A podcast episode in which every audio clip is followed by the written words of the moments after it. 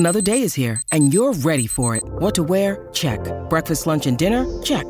Planning for what's next and how to save for it? That's where Bank of America can help. For your financial to-dos, Bank of America has experts ready to help get you closer to your goals. Get started at one of our local financial centers or twenty-four seven in our mobile banking app. Find a location near you at bankofamerica.com slash talk to us. What would you like the power to do? Mobile banking requires downloading the app and is only available for select devices. Message and data rates may apply. Bank of America N A, member F D I C.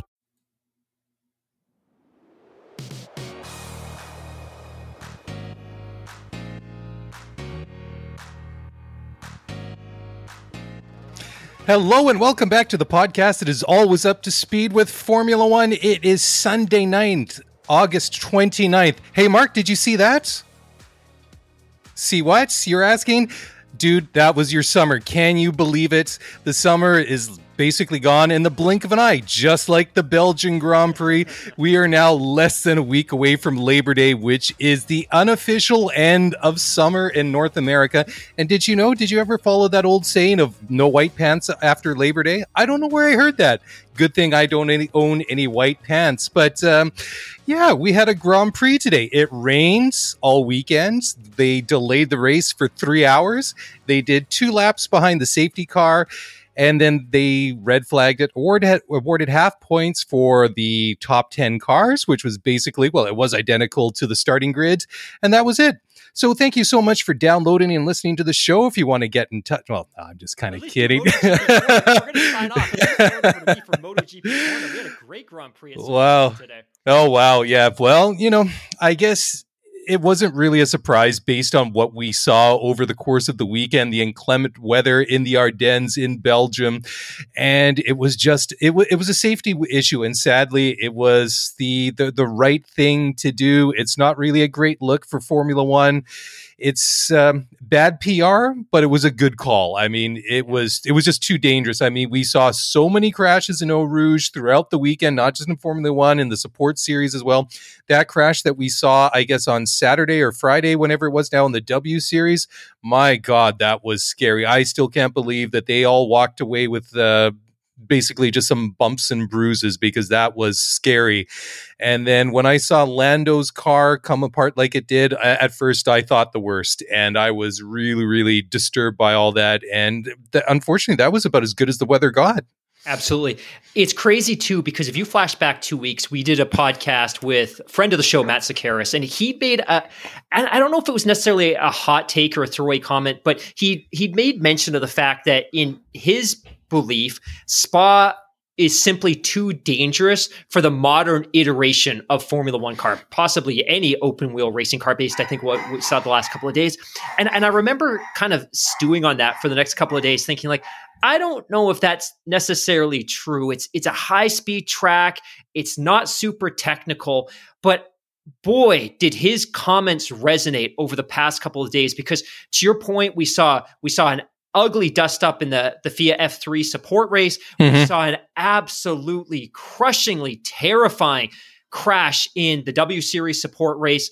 And of course, we saw that ugly, ugly Lando incident in Q three, right at the cusp, right at the beginning of Q three of qualifying on Saturday. And to your point as well, that W Series crash was was terrifying. And and I obviously saw the clip, and I wasn't mm-hmm. out looking for it. It wasn't something that we were going to retweet, at least not until we knew that people were were safe and people were okay and people were going to be okay. But the reality is too, watching that clip once again, thank goodness for the halo. But for me, the entire theme of this weekend is is ultimately safety. And I think, and we're going to spend quite a bit of time talking about this, but I think ultimately F one fans, the folks that were there, the folks that were watching on T V, probably respected that we shouldn't have had a Grand Prix today. I think where people are ultimately upset and dissatisfied and frustrated is the charade of that two laps behind the safety car to force through a race classification so they could put some points on the board, call it a Grand Prix weekend, and move on. The reality is, that's something that's probably going to live on as a particularly ugly mark and stain on the history of not only this championship, but of the sport moving forward. And while I don't think it necessarily lives in infamy or will live in infamy in quite the same way that the two thousand five U S Grand Prix yes, did, yes. It's a bad, bad look. And I got up for this one because I've really taken to tweeting along with the race and engaging with people on social media during the Grand Prix. Historically, I didn't. Historically, I would, to your point, watch a recording later. But I got up this morning and it was about five forty-five, six o'clock, and I, I posted a tweet. And I'm like, let's go. And we were excited for a wet race. But ultimately, three and a half hours later, I left angry and frustrated and annoyed. And not because there wasn't a real Grand Prix, because the reality is the conditions wouldn't allow for it. But the fact that they shoved through a charade of a two-lap race behind a safety car just so they could say, race complete, mission complete, let's go home. And at the end of the day, the people that are harmed, the people that are hurt, ultimately are the fans at home and the fans that attended that race. Total disservice to Formula One fans everywhere. Yeah, you know, it's funny that you should make that uh, comparison to the two thousand five U S Grand Prix, because uh, this this morning, and I, I was out on the bike, I was out for a ride, and it's been it's been a quiet month for that uh, particular pastime of mine, and I was trying to get in as many miles over the weekend as I could, and I thought, well, you know, it's it's it's going to be good to go out for a ride first thing this morning. I'll come back, have breakfast, sit down, watch the, the the Grand Prix on the you know on F one T V live. And I got back to the car. It was about nine thirty Pacific time, ten o'clock, whatever it was. Pull my phone out of the back of my cycling jersey, and the first message I see on the top is yours. It's just like, dude, don't even bother. They did two laps behind the safety car, and they awarded half points. I told my brother, who was also a big Formula One fan, he's like, well, at least I don't have to go home and sit through three hours of that, hoping at some point that it's uh, going to, to to get going. But yeah, my my immediate reaction was, until I go home and see some of this, is it going to be similar to the two thousand five U S Grand Prix? Which, for, for those of you that uh, weren't around or don't remember, that's when we had the Goodyear and the Bridgestone uh, tires. The the Goodyear runners, they basically withdrew from the, uh, the the race. They all did the formation lap, and coming out of the the infield section at in Indianapolis, they all peeled off. The Goodyear uh, running cars, they all peeled off, went into the uh, pits, and basically we had six cars uh, start the Grand Prix. It was the two Ferraris and four other guys. I can't even remember which other teams were running. And uh, it's burned into my memory that the fans at Indy standing up, thumbs down, booing, and of course it was a terrible, terrible look. I mean, this is a bad look as well, but I mean, with the right intentions. Like you say, it was this whole charade of getting the cars out there like something was going to happen. I mean, if you go and listen to the race call, or the the, the way that it's uh, going on um, on um, uh, pardon me on uh, Sky Sports, is that, you know, there's um something's going to happen. They're talking about being behind the the the, the pace car, or sorry, the, the the safety car. And Martin Brundle and, and Crofty are both saying, well, the best way to drive a car for Formula One car, or drive a track for Formula One cars, is get some Formula One cars out there and help repel the water off there, and everything that they did. And it uh, obviously just did uh, did not work at all, which was, um, yeah, it was just, it was a charade. But, absolutely, you know, w- what else do you do in the circumstances? Yeah. And I think this is where my opinions really evolved over the course of the day. And one of the terms that was being thrown around quite liberally this morning was farce, farce, farce. This is a farce. This is a farce. And initially, I, I was struggling to decouple the three, three and a half hours that led up to the quote unquote race from the race itself. And to me, I'm like, well, you know, the F I A's here, they're effectively the operations manager. They're here and they're concerned for safety. Ultimately, this was a an ugly race from a conditions perspective. It was an absolute torrential downpour. We shouldn't have raced. We didn't race, et cetera, et cetera. But then as the day went on, and I started reflecting back on this, I'm like, okay, I kind of get it. The F I A was delaying and delaying and delaying, and they stopped the clock and they restarted the clock, because I think in their spirits, in, in their thought process, they wanted to give this race every possible opportunity to happen. If the weather allowed, they wanted to create an opportunity. So they let it go, they let it go, they paused the clock, they let it go. And I'm thinking, you know what, that that makes sense. I, I appreciate that. You've got a global T V audience. Everyone is super hyper hungry for a Formula One race. We we finished the first half of the calendar on a bit of a cliffhanger, where Lewis and Mercedes had leapt past Red Bull and Max Verstappen. Suddenly we have this championship. Everyone's sitting back for four weeks, hungry for Formula One to return. People were incredibly excited. we go into this race weekend. It's not looking good on Sunday. The rain's coming. It's not letting up. I think the F I A was pushing and pushing and pushing because they wanted there to be an opportunity. That opportunity didn't come. I think where the frustration really comes from is not the chaos and the confusion and the lack of communication in those three, three and a half hours, but rather the fact that they forced a Grand Prix into two laps behind a safety car. If the conditions weren't safe, call it.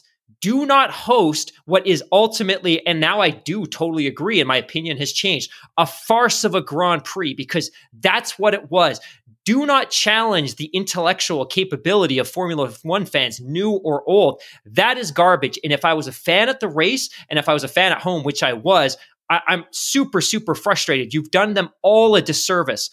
I don't know about you, but my opinions have evolved as the day's gone on. And initially I was like, I get it. It's okay. Take the points. Let's move on. It's the championship. Now, as far as that two lap race behind a safety car, I'm pretty angry. I'm a pretty frustrated consumer today. Yeah, I was pretty irritated about it, but I mean, let's go and uh, see what uh, your namesake uh, and seven-time world champion Lewis Hamilton had to say, and he'd uh, said some things uh, before the race on social media, saying that it was too dangerous to go out, it was going to put all the drivers at risk. He was uh, in the in the, in the media pen after the uh, quote-unquote, uh, I'm doing the inverted commas here, the quote-unquote race. Anyways, Lewis had to say money talks, and it was literally the two laps to start the race. It's all money scenario, so everyone gets their money. Money, and I think the fans should get theirs back too, because unfortunately they didn't get to see what they came and paid for. It's a shame we can't do the race tomorrow, but yeah, and I love this track as well. I'm so sad we couldn't do this, but today wasn't a race. I think the sport made a bad choice today. Of course we wanted to race. There's a minimum of two laps that you need to do to count as a race, and uh, between that gap of stopping the first time to the second time, it had rained consistently. There's only one reason they sent us out, and that's why I feel more bad for the fans, end quote. So, you know, I, I think he's spot on. I mean, obviously, I would be more than a little bit salty right now had I stumped up all the cash to make the trip, uh, regardless if it was only in an hour or two in the car, or if I come from the other side of the world with airfare and track ticket and hotel and all that. Yeah, it's... Um, It is just not a good look for Formula One. Now, C E O of Formula One, Stefano Domenicali, said that there was no commercial pressure to start the race today. He said, quote, no, no, at the end of the day, that's why when I hear that there was some sort of commercial discussion behind that, it's totally not true, because when we're talking about racing, there's uh, there is responsibility. That is a clear process, and those things are not connected at all. And he went on to say when he was uh, asked if uh, F one would also receive its full sanctioning fee without having Uh, you know, quote unquote race, even if it was only two laps long. He went on to say, quote, absolutely. That is why I said to consider that as something related to a commercial implication is wrong, end okay. quote. So, okay, okay. okay. I, I, I, got, I got to interject here. Go for it. And I probably shouldn't because it's rude, but I totally agree with Lewis Hamilton. And if Lewis Hamilton had made this comment under the Bernie Eccleston era, there would have been a hellstorm, an absolute hellstorm. So I respect the fact that Lewis now operates. W- what do you mean, like blowback from the like the like the F one side, or from Bernie specifically? From Bernie, well, okay. Could, could you really disentangle Formula One and Bernie when? No, of course not. Show? Yeah, but I think it would have been an ugly scenario, and I think Liberty gives the drivers a, a little bit more freedom when it comes to speaking their mind. But kudos to Lewis, and this is where I'm very confused. I would like to know what data points the F I A had immediately before sending those cars out. What was changing in the weather patterns? What suddenly changed in the last three and a half hours that they believed, okay, now is the point that we can put these cars out with the expectation that we could have a Grand Prix? Because I don't think there were any data points suggesting that it was possible to have a Grand Prix. I think they were pushed out. And this is where I'm, I'm frustrated, because from an F I A perspective, their principal role here is to manage the operations of the Grand Prix, to manage the safety. I don't know that they necessarily care if there's a classification or not. So the perception is, of course, that Liberty pushed the F I A to ensure that we could get a classification so we could close the book on the Grand Prix. Because to that point from Domenicali, the reality is, as long as there's a Grand Prix and a race classification, they get the money from the T V networks. So they get to keep that cash. The terms and the conditions from the ticket sold through the race organizer get locked in. Hey, a Grand Prix happened. We've satisfied the terms of the tickets that we sold. And then ultimately, of course, the sanctioning fee from the race organizer itself becomes becomes concrete because, again, we've we've hosted a Grand Prix. We've lived up to our side of that contractual arrangement. So from Liberty's perspective, they're good. They're scot-free. They they they wipe their hands of this. They move on to Zandvoort. So I think the perception is is a really bad one. And I like the fact that Hamilton's making this comment that ultimately, look, these fans that showed up were absolutely incredibly loyal and sat around in the rain for not the three and a half hours that it took from the moment the Grand Prix was supposed to start, but for the two or three. Three and a half days. Yeah, the three and a half days. And I think Lewis's comments are great. And I also found it was really dim- or really telling that Domenicali was specifically asked about Lewis's comments and said, hey, what do you think about refunding the fans? He's like, no, no, no, no, no. We're not refunding the fans. Now, the race organizer, they can refund the fans if they want to, but then the, the race organizers out a sanctioning fee and the refunds to fans. As far as I'm concerned, I think that this whole refund situation be, could could become more problematic than the the perception of a terrible two lap Grand Prix. If if F one lets this linger, it could be a really bad mark on on an organization that's made so many great inroads in terms of building and nurturing and cultivating a great fan base. My perspective is this, you know what, Mister Race Organizer, go ahead, refund those tickets. And if I'm Liberty, I'm going to waive the twenty twenty-one sanctioning fee. You know what? You guys didn't get a Grand Prix. We want to have a healthy long-term relationship with you. We don't want to burn you. We're going to waive it. And ultimately, that's going to mean there's going to be slightly less prize money at the end of the season for the teams that qualify for championship prize money. But I think the teams would probably be okay with that based on the feedback that we heard from people like Zach Brown and Sebastian Vettel and Lewis Hamilton. Yeah, you know, ultimately, I think it comes down to what the bean counters tell the, you know, the the, the F one bigwigs in the boardroom and what they decide to do. But I think, so you know, what you what you say, I think, is completely reasonable, and I think it's absolutely the right thing to do. I did have a couple other things I wanted to respond to in that whole uh, little uh, tirade rant of yours, but it's all good. And we'll take a quick break. We'll come back on the flip side, and I'll address those points. So don't go away after this. Uh, just uh, for this short message from our sponsors.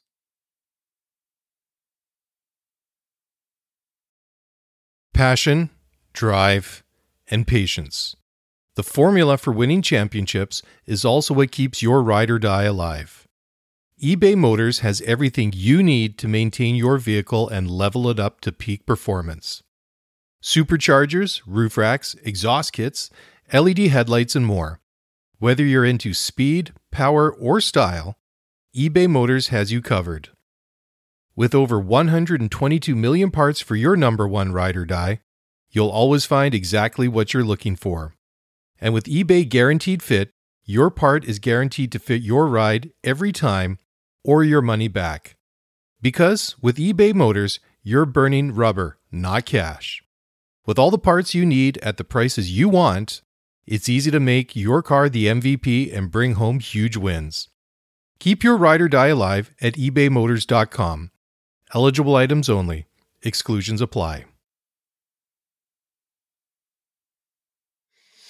All right. Well, welcome back to the show. It's, um, well, it was usually kind of a race weekend recap kind of show. I don't know what the hell this show is tonight, but we'll make it into something. We've got, uh, we got tons of emails.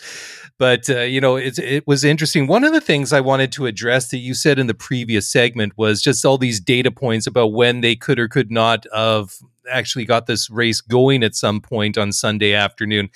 And I thought it was interesting because, full disclosure, I opened up the F one T V app. I knew that there was going to be a three-hour delay, so I scrolled all the way through. I mean, come on, who's going to sit there and listen to three hours of people talk about Formula One? Oh, Nobody way, does that. No one does. Kudos to Crofty and Brundle, by the way. Oh, one hundred percent. A three and a half hour block of watching rain fall in Belgium. They, they should be. Get, I don't know how they get paid, salary or hourly. If they're, they're if they're hourly, they should be getting double or triple time because they did an amazing job. And I was just being a little bit kind of um, sarcastic about people who sits around and talks about Formula One. It's kind of the whole thing that we do here. But anyways, joking aside, but it was interesting because um, when I was, I, I kind of went a little bit too far and I dialed it back a little bit. And I, I noticed at one point when the cars were behind, the safety car was that they were talking about, okay, well, it seems like the rain has picked up again, and it looks like that the, the window of opportunity that they had to run a race looked like it had come and gone, and the rain had picked up, and it was harder than it was at any point in, in the afternoon before that. So I guess there, you know, w- when you're sitting there at the track, maybe the rain did ease off, but obviously they weren't in the position to react, or they just decided that they weren't going to. Maybe they're looking at the weather radar. Maybe they're thinking, okay, in thirty minutes, we're going to have no rain or something, but it came and gone, and it's a bit of a moot point at, uh, at, at any rate. But yeah, I mean, just uh, going back to the other point that uh, you were making about waiving the sanctioning fee for, for, for next year. I mean, they, they, they should totally do that. I mean, and, and the people, they deserve their money back. I mean, you know, you, you pay hundreds or thousands of bucks to get a race ticket. It doesn't matter if you get like the entire weekend or if you just go for race day or one of the days uh, thereof. But I mean, especially for the people that braved it out all weekend and then especially braved it out over three, three and a half, four hours, whatever it was on Sunday, only have to sit there behind that sham of a race for fifteen, not, well, not even that, less than ten minutes. Is uh yeah well it's beyond the pale, right? I mean, if uh, they're not uh, giving people their money back, or you know, freebies to next year, however they want to comp people for next year, right. you, you got to do something, because it's just um it's, it's a terrible look otherwise. And I'll just add one thing on that too. I I found it really offensive that Domenicali's response is no, that the sanctioning fee is locked in. It's up to the race organizer if they want to do something. I, I just want to be very clear that these race circuits and these race organizers themselves typically live on on a on the head of a pin in terms of finances. These aren't these races are very lucrative for Formula One. They are very, very, very difficult to host in a way that's financially viable. And these tracks themselves often live on the precipice of bankruptcy. So if the race organizer was themselves to refund millions of dollars worth of tickets, there's a very real possibility that the race organ- or organizer itself could go into administration or go into some form of bankruptcy. Like, these aren't typically billion dollar companies that are hosting these events. Typically, it's a local tourism based organization. It's a local telecom company. I just, I found that comment from Domenicali despicable. And and I like Domenicali, and I think he's adding some real value to Formula One, but I found that very, very, very frustrating. Yeah, one hundred percent. And, you know, I, I'm I'm going to get a little bit kind of silly now. And I have to say, admit that at, at one point, I feel like we should have opened the show here this uh, this evening with Milli Vanilli and Blame It on the Rain. And I, I know that we are very careful here not to play Um, you know, anything that's copyrighted, anything that we don't have the rights or permissions to. But I feel that when it's Milli Vanilli, they're they're frauds, and I, we should be able to. I mean, they're proven as frauds, so I feel like we should be able to play their music without uh, repercussion. But I think there's sort of a double meaning to it. I mean, they were frauds; their music was all lip synced and sung by other people. But I mean, Blame It on the Rain seems like the perfect song to play for a bit of a fraud of a Grand Prix. So I think it has kind of a double meaning to it, but. It was interesting, too, looking at some of the comments from race director Michael Masi. I mean, hey, it's been like a couple of weeks. We haven't heard him comment about things. We were commenting, hey, he's way too much in the news. But uh, he's not popular online. Well, I, I can understand uh, why, but uh, the, the this is one time I'm kind of interested to hear his two cents, because w- we've all seen it in IndyCar. We've seen it with NASCAR, where they have rain delays and postponements and stuff like that. And they'll actually end up running the race on another day. So they, well, Michael Masi came out and said that they had no ability whatsoever to postpone the race from today until tomorrow. I know we're going to be at Zandvoort next week, but come on, let, let, let's face it. This is a couple hours. Even to get to all the cars there, buy all the trucks and all the freight and stuff like that. Yeah, it would be obviously a bit of a, a logistical challenge, but it's not like we're going from Spa to um, Abu Dhabi or somewhere like that in, in less than a week. So I, I don't know why they could not make something work. But anyways, he has to say, or he had uh, the, the following to say, quote, there's no ability to postpone the race until tomorrow. So obviously from the F I A perspective and jointly with F one, safety is paramount for the drivers, the team, and all of the spectators. We gave every available opportunity within the rulebook and the provisions of the International Sporting Code to give us the best opportunity for us to complete a race. Unfortunately, on this occasion, we could not go the full distance that was available, but with the provisions to stop the clock is what we tried to do to see if we could get ourselves in that weather window of some activity." End quote. Um, Carlos Sainz uh, said that uh, running behind the car uh, or behind the safety car was just to get a result was absolute nonsense. And Masi went on to say that, um, well, anyways, we, we know what he said. But I don't know. The, the more that I, I read about this, I kind of see, and, and and I say this somebody that comes from European background and has European family. I've lived there, but I just find that this is kind of an old world way of looking at things. It's, it's it's way too tangled in the in the rules and the sporting code and things like that. Whereas we, we have the saying here in North America where, you know, the customer is always right. And it, it doesn't matter who seems to be saying it, you know, like one of the, um, you know, you know, The, the powers that be, it seems that they're using like any excuse that they can or any reason that they can from the rules or the provisions in the International Sporting Code or whatever it is to try and explain away why they couldn't got this uh, that this race run today or postponed and run at another time. So, you know, I, I just get frustrated like that because at the end of the day, it's the, the the fans that end up paying for it and, you know, paying for it literally in a couple of ways, especially the people that were there. You know, they're, they're paying out of their own pocketbook uh, to partake in a Grand Prix that was just an absolute joke, right? I can anticipate some of the text messages or D Ms we're going to get after this podcast. So I, I just want oh, yeah, to for sure. something. Let's be crystal clear that neither you or I are suggesting or advocating for the fact that this race should have happened. No. We both agree that it was absolutely the right thing not to race this Grand Prix. But if the conditions weren't suitable to run a Grand Prix, why did we go through that charade, that farce of two laps behind a safety car to lock in the race classification? That's that is where I am frustrated. Again, I totally agree. There shouldn't have been a Grand Prix today. I'm very happy that the F I A stretched this out as long as they could in the hopes that the skies would open up. They might be able to run a race that's less dangerous. That didn't happen. But because the conditions were so bad, it's galling that they would run that two laps behind a safety car just so they could cash in on all of the revenue associated with closing the books on a weekend Grand Prix. You know, and I, I think it's interesting too, because I mean, you're you're sitting here, guys, you're listening to two guys from Vancouver. We live in the Pacific Northwest. We know when, when it comes to talking about like bad weather and rain, believe me, we know what we're talking about. And if we're looking at it and saying, holy crap, that is raining hard. It was raining hard. So, you know, it's, and, and totally, I mean, I, I agree with you one hundred percent, Mark, that the, you know, the stance that we're taking was that they shouldn't have run this, or they should have run this race in the conditions no matter what, because obviously it was the right call not to.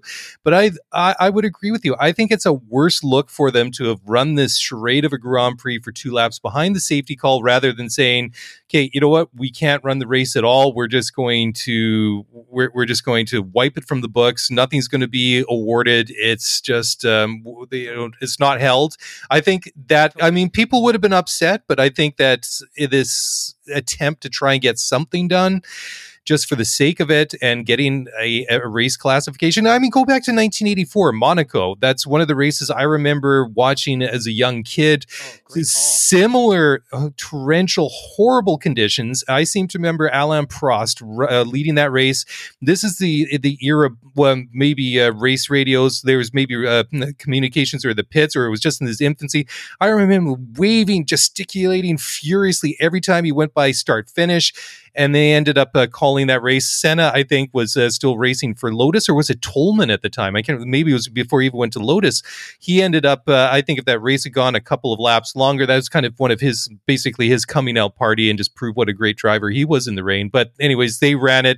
I think they got to about fifty percent uh, race distance, and they they awarded half points. So, I mean, if you want to postpone or call the you know, called the race in that conditions, sure. I mean, that was pretty horrible in terms of inclement weather that day, that, that day as well. But at least there was a proper race going on. I mean, they started it and, and they decided, you know what, guys, it's not safe to go. And I mean, this is in the eighties, and face it, the eighties, anything went. So it had to be pretty back there bad yeah, if they called it at this time. So, and you know, just, just to add, and I, I got to stop doing this because I have a bad habit of continuing to add on to points that you add on to my points, which are an add on to a previous point that you made. But it's like the club sandwich of podcasting, you know? I like that analogy. I think the fans would have understood, especially after what we saw in the W Series pileup, especially with what we saw at the beginning of Q three with Lando taking a spin, and especially with what we saw in the F three event. I think the fans would have understood that out of an, out of an abundance of caution, we are not going to run this Grand Prix. The problem is it looks like all of a sudden you cannot disentangle the F I A and the commercial interests of Liberty and Formula One, which are always supposed to be two completely independent sovereign bodies from one another. It's a bad look. Two other quick comments that I'm just going to add here real quick before we move on. One, I saw a great comment on Reddit suggesting that the Netflix X Mercedes curse returns. This is very much like the fiasco for Mercedes that was Germany in twenty nineteen. And then another interesting stat as well. This was the shortest Grand Prix run in the history of Formula One at fourteen kilometers. The previous shortest Grand Prix was Australia in nineteen ninety-one at Adelaide, which was fifty-five kilometers, which should help provide a little bit of perspective hmm. in terms of uh, what it was that we saw in the blink of an eye today. Yeah, you're not kidding. It really was a blink of an eye. But I mean, going back to what I was saying just now about like how bad the conditions were, if you saw the spray, I mean, you get that one camera, that great camera that they've had at Spa for eons at the end of the Kemmel Straight. I mean, we all remember that. You know, go back twenty years, Hakkinen and Schumacher going down there, both going on either side. I think it was uh, Ricardo Zonta in the uh, in the bar. And that camera was there, but you see the safety car coming and then nothing. It's just like a wall of spray. And then you see Max kind of like drifting out to the side, because at least if he pulls uh, over to one side or the other of the safety car, at least he can see. But can you imagine you're the guy? Can you imagine you're Sergio Perez? You're starting at the back of the pack. I mean, it was just, uh, it was incredible.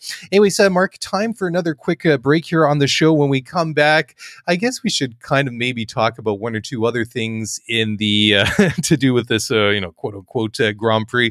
We'll do that in just a moment. So guys, don't go away. We'll be right back.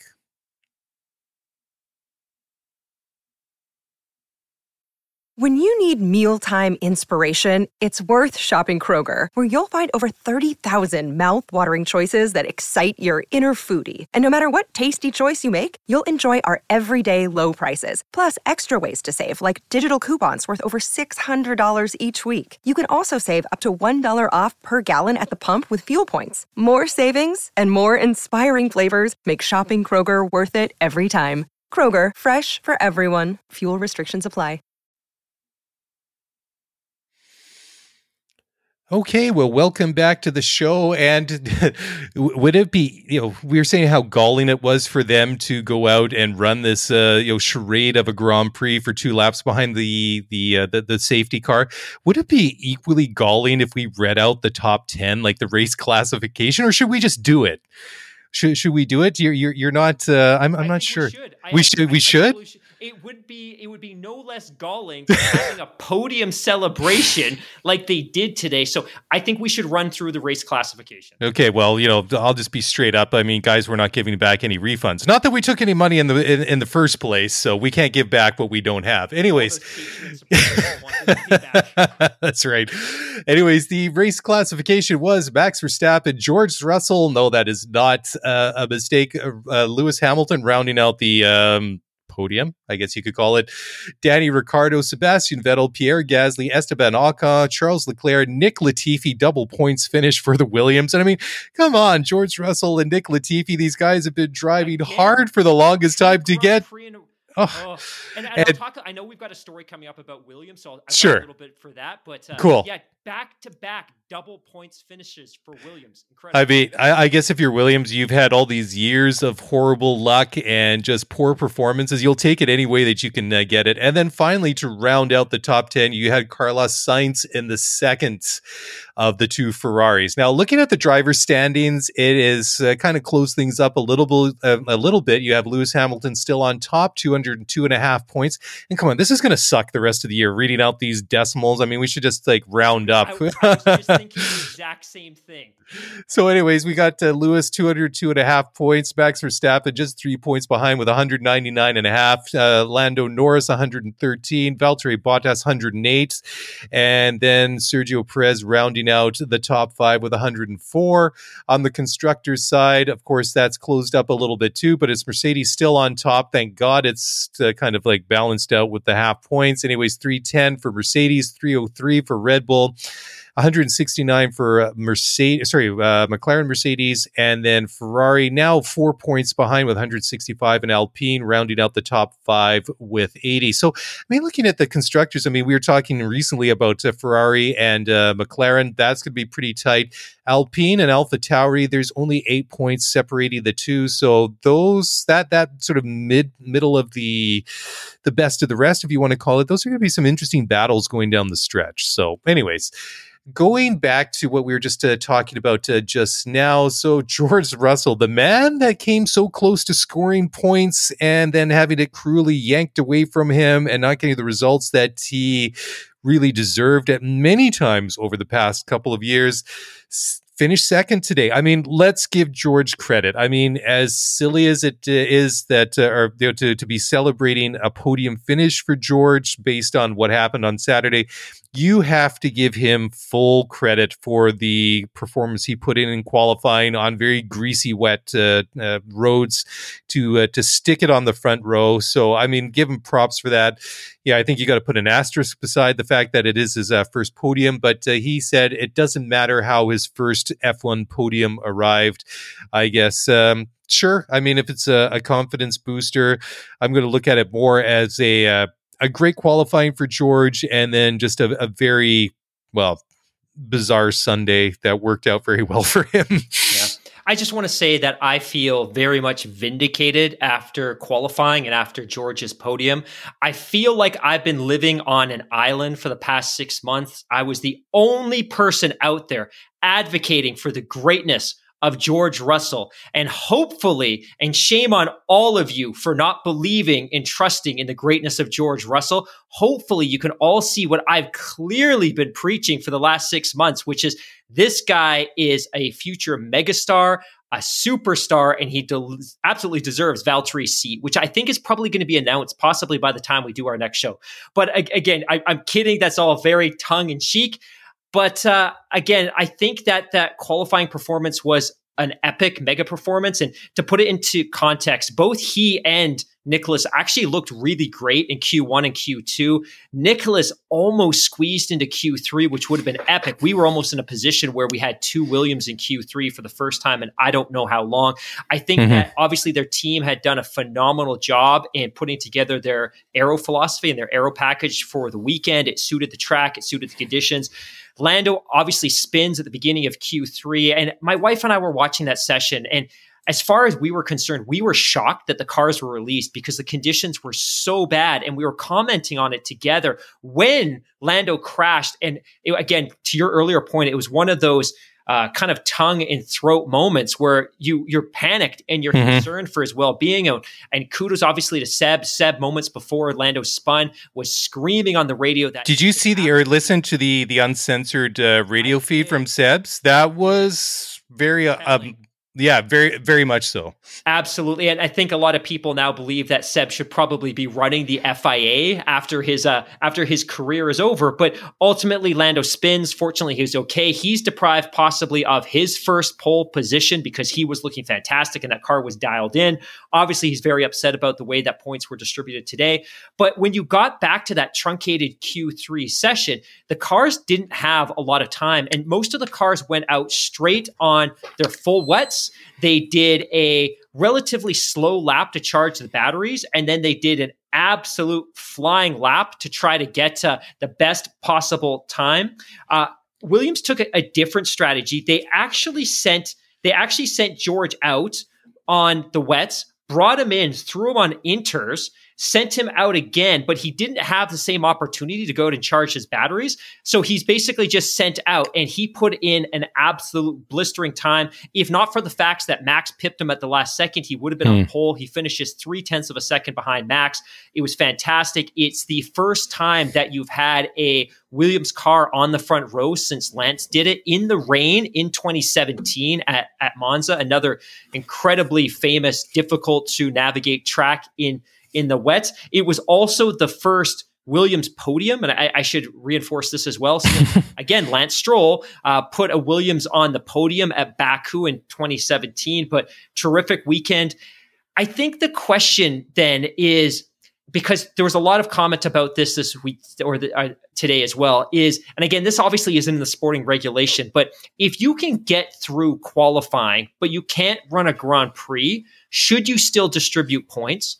Or should points only be distributed at the conclusion of a Grand Prix? And I mean, unless they want to change the sporting regulation, I guess the points kind of moot. But again, all the all the praise in the world to, to George. I don't take away from him the podium. He put himself in a position where he was on the front row, and it wasn't anything that he did that resulted in a farce of a two-lap race. So he deserves the podium. He deserves the points. Kudos to him. Um, I just want to stress as well, and I've made this point a couple of times, is as much as he's evolving as a driver, and presumably Nicholas is as well, because we've seen a couple of stellar performances out of him recently, I think we need to make sure we continue to give credit to the Williams team, their factory, and their leadership, because the car that that George is driving today is not the car from twenty nineteen or twenty twenty. They've hmm. continued to iterate and evolve that car. So again, as much as George is an up-and-coming superstar, uh, as I've mentioned previously, the car itself has developed as well. And I just want to make sure that Williams as a whole get uh, get credit for that, because I see people constantly refer to it as a fire truck, a tractor, a bus. It's not. It's a Formula One car with a Mercedes power unit, and that team should be capable of doing some good things with it. Okay, fair enough. I want to go into the mailbag now, because we have uh, an email here from Annie Erling. And this is interesting because it's a little bit counter to a few of the points that you just uh, made. So she says, uh, hello, Mark and Mark. I cannot stop thinking about George Russell's podium. Who knows what would have happened, but I'm pretty sure that Russell would not have been on the podium if a normal race had gone forward. Maybe I'm just grouchy about the four hours I wasted this morning, but Russell's performance in his Williams car was anomalous. It was very cool, but also deviating from what is normal. Fine, he got second in a really horrible farce of a race. Good for him and Williams, but it's making me crazy to hear the British media using language like, quote unquote, he earned it, and praising his weekend performance. What? Maybe I'm wrong, and Russell truly had uh, what has been described by the British F one media as one for the history books and one of the best quality performances in the last decade. I would love to hear about Russell's Spa performance from the only non-British folks I follow for F one news. Thanks, Annie, a proud member of the uh, Generation D T S. Well, thanks for the email. Um, yeah, I, I agree with...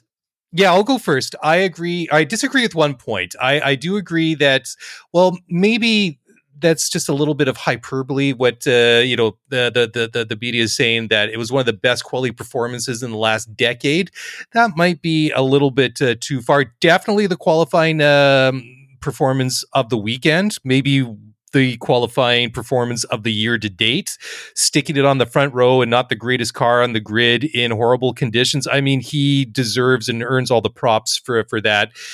And as one for the history books, the podium and all that, and, and earning the podium, again, being in the right place at the right time, because it, like Annie says, it, it is anomalous. It is an outlier. Under normal uh, circumstances, unfortunately, we would have seen George dropping back through the race order pretty quickly. Same with Nicholas. And then hopefully maybe keeping one or both of those cars in the points later in the race. Thoughts? Yeah, I, I very much agree. I want to be clear as well. A couple of minutes ago, when I was talking about George and having been his principal advocate for the past six months, I was very much tongue in cheek. I think the show, and especially if you join in the Spaces chat, know that I'm typically of the perspective that he's a very capable driver mm-hmm. whose talents will likely be greatly exaggerated and amplified if he gets the opportunity to rock that Mercedes car. And I, I don't necessarily know who should do it, if not he. I, I think Valtteri's I think Valtteri's uh, run with that team is deservedly over based on some previous experiences and what he's been able to string together over the last twelve to eighteen months. Sure. I absolutely agree. And this is this is a comment that we hear from our listeners all the time, particularly our Gen D T S American listeners, is, oh my goodness, the British press just fawn over George Russell. And I think the frustrating thing is that he's put in some pretty tight performances in that car, and he's getting a lot of credit this weekend. But I was very quick to temper that by reminding people that this team hasn't been sitting on their laurels for the past, their laurels. They haven't been sitting on their hands for the past two years, allowing other teams to iterate on their car while they did nothing. They've been iterating and developing this car as well. And let's not forget, they have a Mercedes power unit. So I think George is a very talented driver. I think he's going to score podiums when he finally makes his way to Mercedes. But I think given the opportunity, I don't know why people would believe that he would do better in an equally capable car than Charles Leclerc or Lando Norris or any of a, a variety of other young, talented drivers. I think he's good, and I think he's going to do well with Mercedes. But I think his performances may be amplified or exaggerated by the based on the fact that he's going to be in that car. Now, again, twenty twenty-two is going to be different because we're kind of resetting the formula entirely. So who knows what the teams look like. But again, I've been very, very conservative. I think he deserves praise for qualifying in borderline treacherous conditions yesterday. But I totally agree with your point that under normal conditions, there's no way he scores a podium this weekend. He might finish in the top ten. He'll score a couple of points. He'll be happy with that. But mm-hmm. I don't think it would be totally different than Lance in twenty seventeen when he put the car in the front row in Monza and then finished seventh. I think it probably would have been a similar outcome. Yeah, I totally agree. I mean, I don't think there's any uh, discussion or too much debate over the fact that he is an excellent driver when it comes to qualifying. I mean, he has that somewhat of... Um, And I, I think it's well-intentioned. I don't think it's a, you know, really poking fun at him, the na- nickname Mister Saturday, because, I mean, we all know what that car has and has not been capable of on a Sunday afternoon over the past uh, couple of years since he's become a Formula One driver.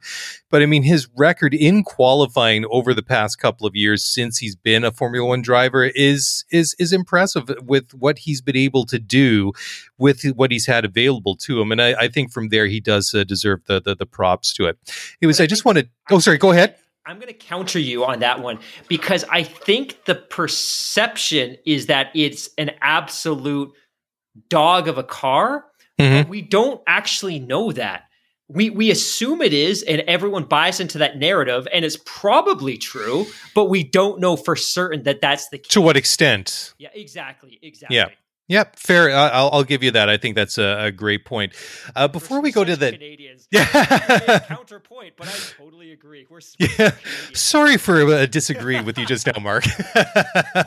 Anyways, uh, I just wanted to j- dive into the live uh, chat here because Viral Eagle has uh, made a comment. I, I want to get your take on this one, and uh, the quote is: "Thoughts on Mazepin having the fastest lap? Ha ha! Just crapped off the quote unquote race." Of course, I don't think he got the the half, or well, I guess I assume they would have given a half point for fastest lap, but I don't think it would have counted because he wasn't in the top ten. But I thought of a b- bizarre topsy-turvy upside down weekend. Of course, Nikita Mazepin would have to get the fastest lap of the race.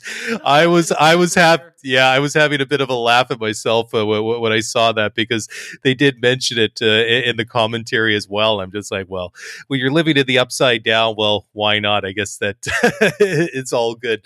Um, anyway, so let, let's take a quick break and then we'll close it down. We've got a couple more emails, so let's take a very uh, quick break here. We'll come back on the flip side, take a couple more emails, and we'll do that in just a moment, so don't go away.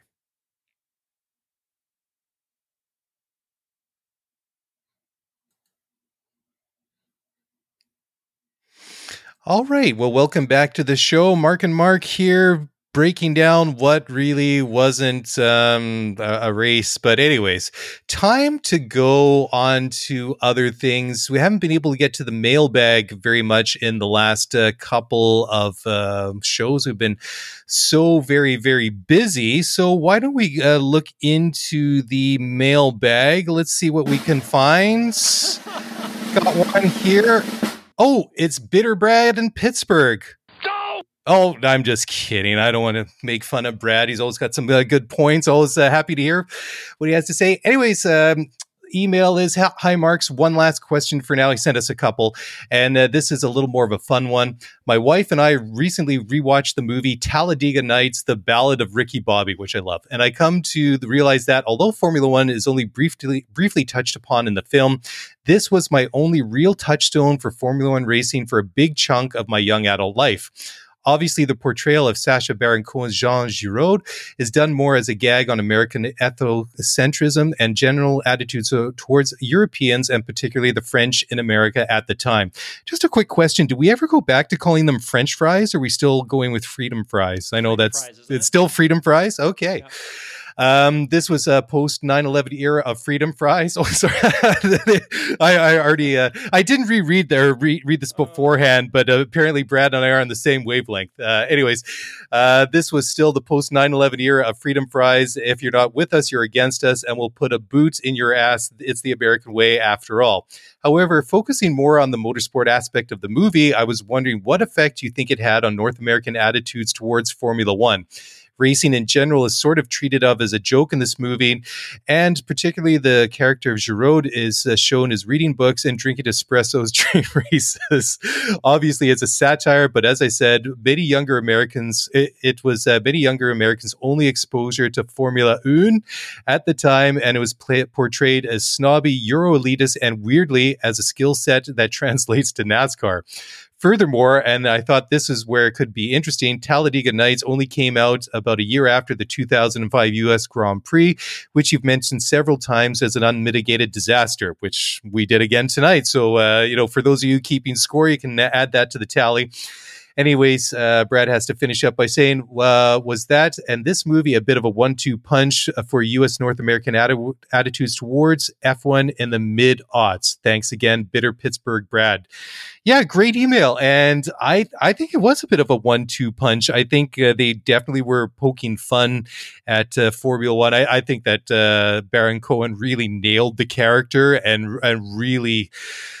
you know, played up all the stereotypes at the time. And it, it was satire, just as Brad points out, but I, I seem to remember laughing at the time. I mean, the, the whole movie was, you know, stupid comedy, and it was one corny joke after another, but it was enjoyable.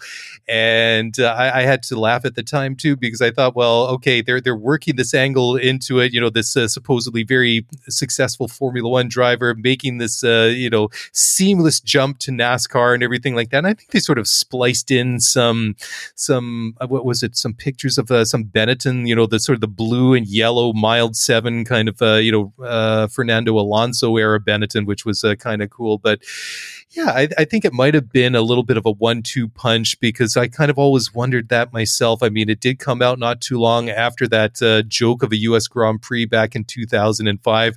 You know, I always kind of wondered if that was done on purpose. I've I've never really looked into it, but um, that that's. It's definitely food for thought. I am legit on Amazon dot c a right now ordering the big, hairy American winning edition of Talladega Nights. I, I love the film. You're absolutely right. I, I remember it coming out in two thousand six. I, I loved it. Uh, I'm not a big slapstick, dumb comedy fan, but I, I really do enjoy Will Ferrell's work. And I thought that movie was fantastic. And, and at the time, I was a big Formula One fan. I, I didn't know, and I still don't know a lot about NASCAR. I think l- pretty much everything I know about the sport of NASCAR I learned from that film, so hopefully it, hopefully it stands true or was accurate to begin with. But I I actually quite enjoyed the portrayal of a Formula One driver, because I don't know that it was necessarily an exaggeration on what American motorsports fans thought Formula One drivers were. In fact, I think it was probably a pretty muted representation of what North American or American motorsports fans thought F one drivers were. And I think this is why, and I don't want to keep going back to Drive to Survive, but I think one of the reasons that Drive to Survive has been so powerful is because it unlocked the personality of the drivers. It helped to break down some of those stereotypes and make the drivers more accessible in a way that they wouldn't have been previously. Because if you don't have Drive to Survive, all you see is these guys in the bullpen getting peppered with questions before or after a race when they're not being particularly open or sincere. And they're basically trotting out the team orders or the team lines when it comes to certain questions. But I think this movie did a pretty good job of reflecting what the perception was at that time. And like I said, it was probably mm-hmm. even a pretty muted uh, muted perception. So I love the movie. I Great call. It was very, yep. very well done. Um, and I think as well, you look at the drivers at that time. For me, they weren't particularly accessible, and I didn't know a lot about them. And, and I found it really difficult to rally behind any of them, even as an active Formula One fan. And I think this is why I got so excited the year following when Lewis entered the sport, because I'm like, hey, this is a young guy. He's not from a super wealthy background. This is a guy that I can better connect with, probably mm-hmm. relate with. But better connect with, and maybe relate a little bit. You know what? Having gone to a gone to a public primary school in the U K in an area that wasn't particularly affluent, but uh, I thought this was a, a really well crafted email, and and I loved it. So, more questions about Talladega Nights. Well, of course. So uh, I got to start working a little bit of shake and bake into the podcast, uh, whatever we can. Well Next email comes from Carlos in H-Town, and this is a great question as well. And um, he's uh, asking about the upcoming Schumacher doc- uh, documentary uh, set to drop on Netflix in about two weeks on September fifteenth. And uh, he goes on to say that he's only learned a small, about, uh, small amount about uh, Michael Schumacher. And he says, uh, but it seems to be fair to classify him as a dirty driver. I'm hoping for some classification on the topic. Also, could you offer a few equivalent athletes in North American sports? Uh, he names uh, several from the Dobler, Romanowski, Suh in the N F L, Lambier, Rasheed Wallace, Karl Malone, Dennis Rodman in the N B A, Pete Rose, Ty Cobb, and, you know, he, he names quite a few. Um, he said... Um, Uh, and of course, he said, I'm not familiar with the N H L, so but I imagine there are several comparisons to be made. And yeah, I don't know. That's kind of a difficult one. I've I've been thinking about that, and I I don't really know if there's a way to really draw specifically a, a non-motorsports comparison with the with, with Schumacher. I mean, it was kind of, I mean, it's different again because uh, all of these guys are playing team sports, be it uh, football, basketball, baseball, hockey, whatever, and motor motorsport. Of course, it's a team sport, but I mean, obviously, a lot uh, relies on the driver who's in the car. And I don't know, do you, wh- what do you think about this one, Mark? Uh, this one I find a little bit uh, difficult to answer. Oh, I really like the question. I might, I might cop out, tap out on this one, and, and come back with some answers. I, yeah, I think we're going to learn a lot about Schumacher, and this is one of the reasons I'm really interested or curious about that that Netflix documentary. Is I want to get a sense of, I want to learn about how much they they do or maybe don't sanitize his driving career. And I, I brought this up a couple of times in the past that yeah. I think for a lot of people that are coming into Formula One, you hear about Michael Schumacher being the great. He won seven titles. He won five titles with with uh, with Ferrari. Then he had his Washington Wizards adventure at the end of his career with the Mercedes team. And that's a Michael Jordan reference for our non-N B A fans um, who... Again, like Michael Schumacher came out of retirement to go to a team that wasn't in a position to contend. Yeah. I'll have to come back to you on this one, but I, I would encourage folks that don't necessarily know to do a little bit of research into Schumacher's career, and maybe maybe do it after you watch the documentary because maybe this is covered. But I think it's important, and I brought this up a couple of times. This is a guy who was disqualified from the nineteen ninety-seven championship for mm-hmm. intentionally running into another car in the hopes of knocking that individual out of the race so he could secure himself a chip for the year. Not not clean, but I'll be very, very curious. In terms of sporting parallels, I think there's some good ones out there, but let me come back next week and uh, and share those. Well, I mean, yeah, fair enough. Uh, but I mean, there is that, uh, you know, good reason to uh, think of him as a dirty driver. I mean, there, there's a lot of uh, obvious... Um you know, things to talk about. There was a time he parked his car in Monaco during qualifying, which kind of messed up everything as well. There's the inf- incident with Jacques at uh, Jerez in ninety-seven. There was the title on the line at Adelaide in ninety-four with Damon Hill, and that whole, that was a bit shady as well. So, you know, it, it, it's interesting too, because, you know, we, we've seen the trailer for the Schumacher documentary, but I, I'd really like to know, you know, that old saying, follow the money. I'd like to really know, like, a, you know, who really, whose idea it was, because, you know, is this going to be right. like an unbiased, subjective look at Michael right. Schumacher, the, the, the man, the driver, his career and everything like that.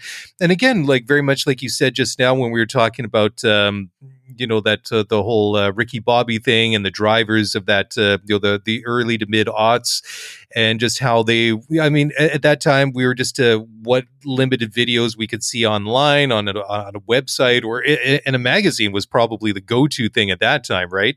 I mean, compared to what, what, uh, you know, what we can get today, which is, you know, social media, um, print media, if that's still a thing, and any other digital platform that you can think of. I mean, with Schumacher, I mean, broke into Formula One in the early nineties at Spa. And I mean, that, that was one cool thing that his son Mick would had like the, the, the retro throwback helmet of his dad, which was uh, kind of uh, overlooked and all that. But I mean, this was uh, an era where definitely you were going to magazines and, um, you know, this is before the internet was really a thing. So, I mean, you really weren't getting news very often, and anything that you would get would be a feature spread in a magazine, or you know that that's basically what it came down to, or newspaper articles. So, you know, it, it'll be really, really interesting to see like a lot of this old footage, and it'll be interesting to see like these in- incidents with Hill, the in- incidents with Jacques, um, you know, the, the the whole Monaco thing, how they frame that with obviously the two titles at Benetton, the five titles at Ferrari.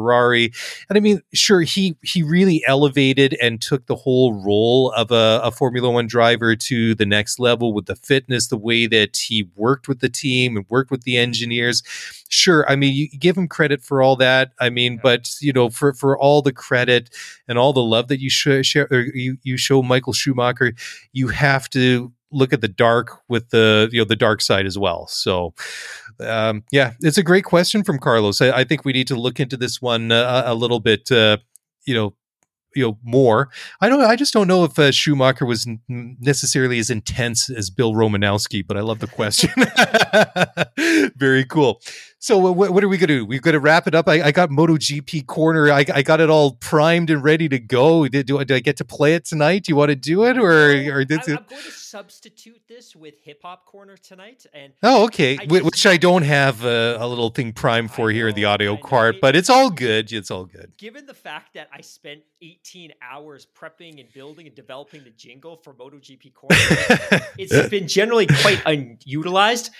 As a hip-hop fan, I, I want to give Kanye West flowers for finally releasing Donda last night. As it turns out, he may not have expected that he was going to release it. Rather, Universal released it. But uh, that's one mega album with a bunch of guest stars. And so obviously, as a hip-hop fan, I, I take notice of this.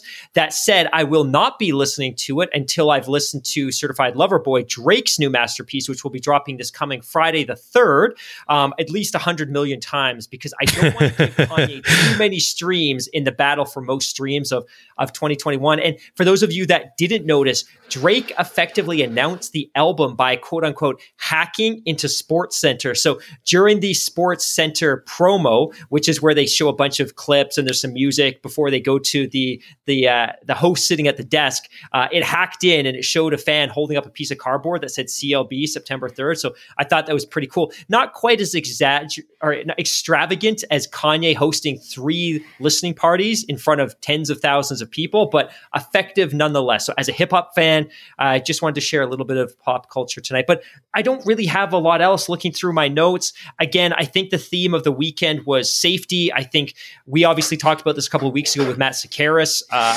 just in terms of the safety of this track. It sounds as though, and I think it's pretty well established, that there are some not insignificant changes coming to a couple of the more problematic corners that we'll probably see instituted next year, possibly more. I think Formula One's going to have some serious reflection on their hands. I think mm-hmm. the F I A has some reflection on their hands. I think the weekend was a bad look ultimately from a safety perspective and in terms of hosting or shoving through or ramming through a farce of a two-race spectacle. Not a good look. Let's move on. I'm excited for Zandvoort. I think the main thing is that we ultimately didn't run a Grand Prix because the conditions wouldn't allow it. No one's hurt. Obviously, we've got some drivers from the W Series that are awfully shaken up, and I think mm-hmm. you and I were both greatly relieved they're okay. Albon, not Albon, Lando's okay, but uh, we've got Zandvoort in just a couple of days, and, and hopefully conditions will allow a Grand Prix, but I think that's something we should all be excited for, regardless of what happened in Belgium. Yeah, exactly. Let's draw a line under this one. Uh, like we say, let let's hope that the uh, they they do right by the fans that uh, that that sat out there for three and a half, four hours in the rain. not to mention all the time that took to get to the track and all that. But I'm skeptical, but let's uh, wait and see. Anyways, um, that was quite the closer that you had there, Mark. I have nothing further to add, so let's uh, let, let's get out while the going is good. Thank you guys for downloading, listening to the show. Thank you for those of you who jumped in on the live stream on YouTube tonight. If you want to get in touch, by all means, do so. You can send us an email. That's still a thing in twenty twenty-one. Email is scuderia f one pod at gmail dot com.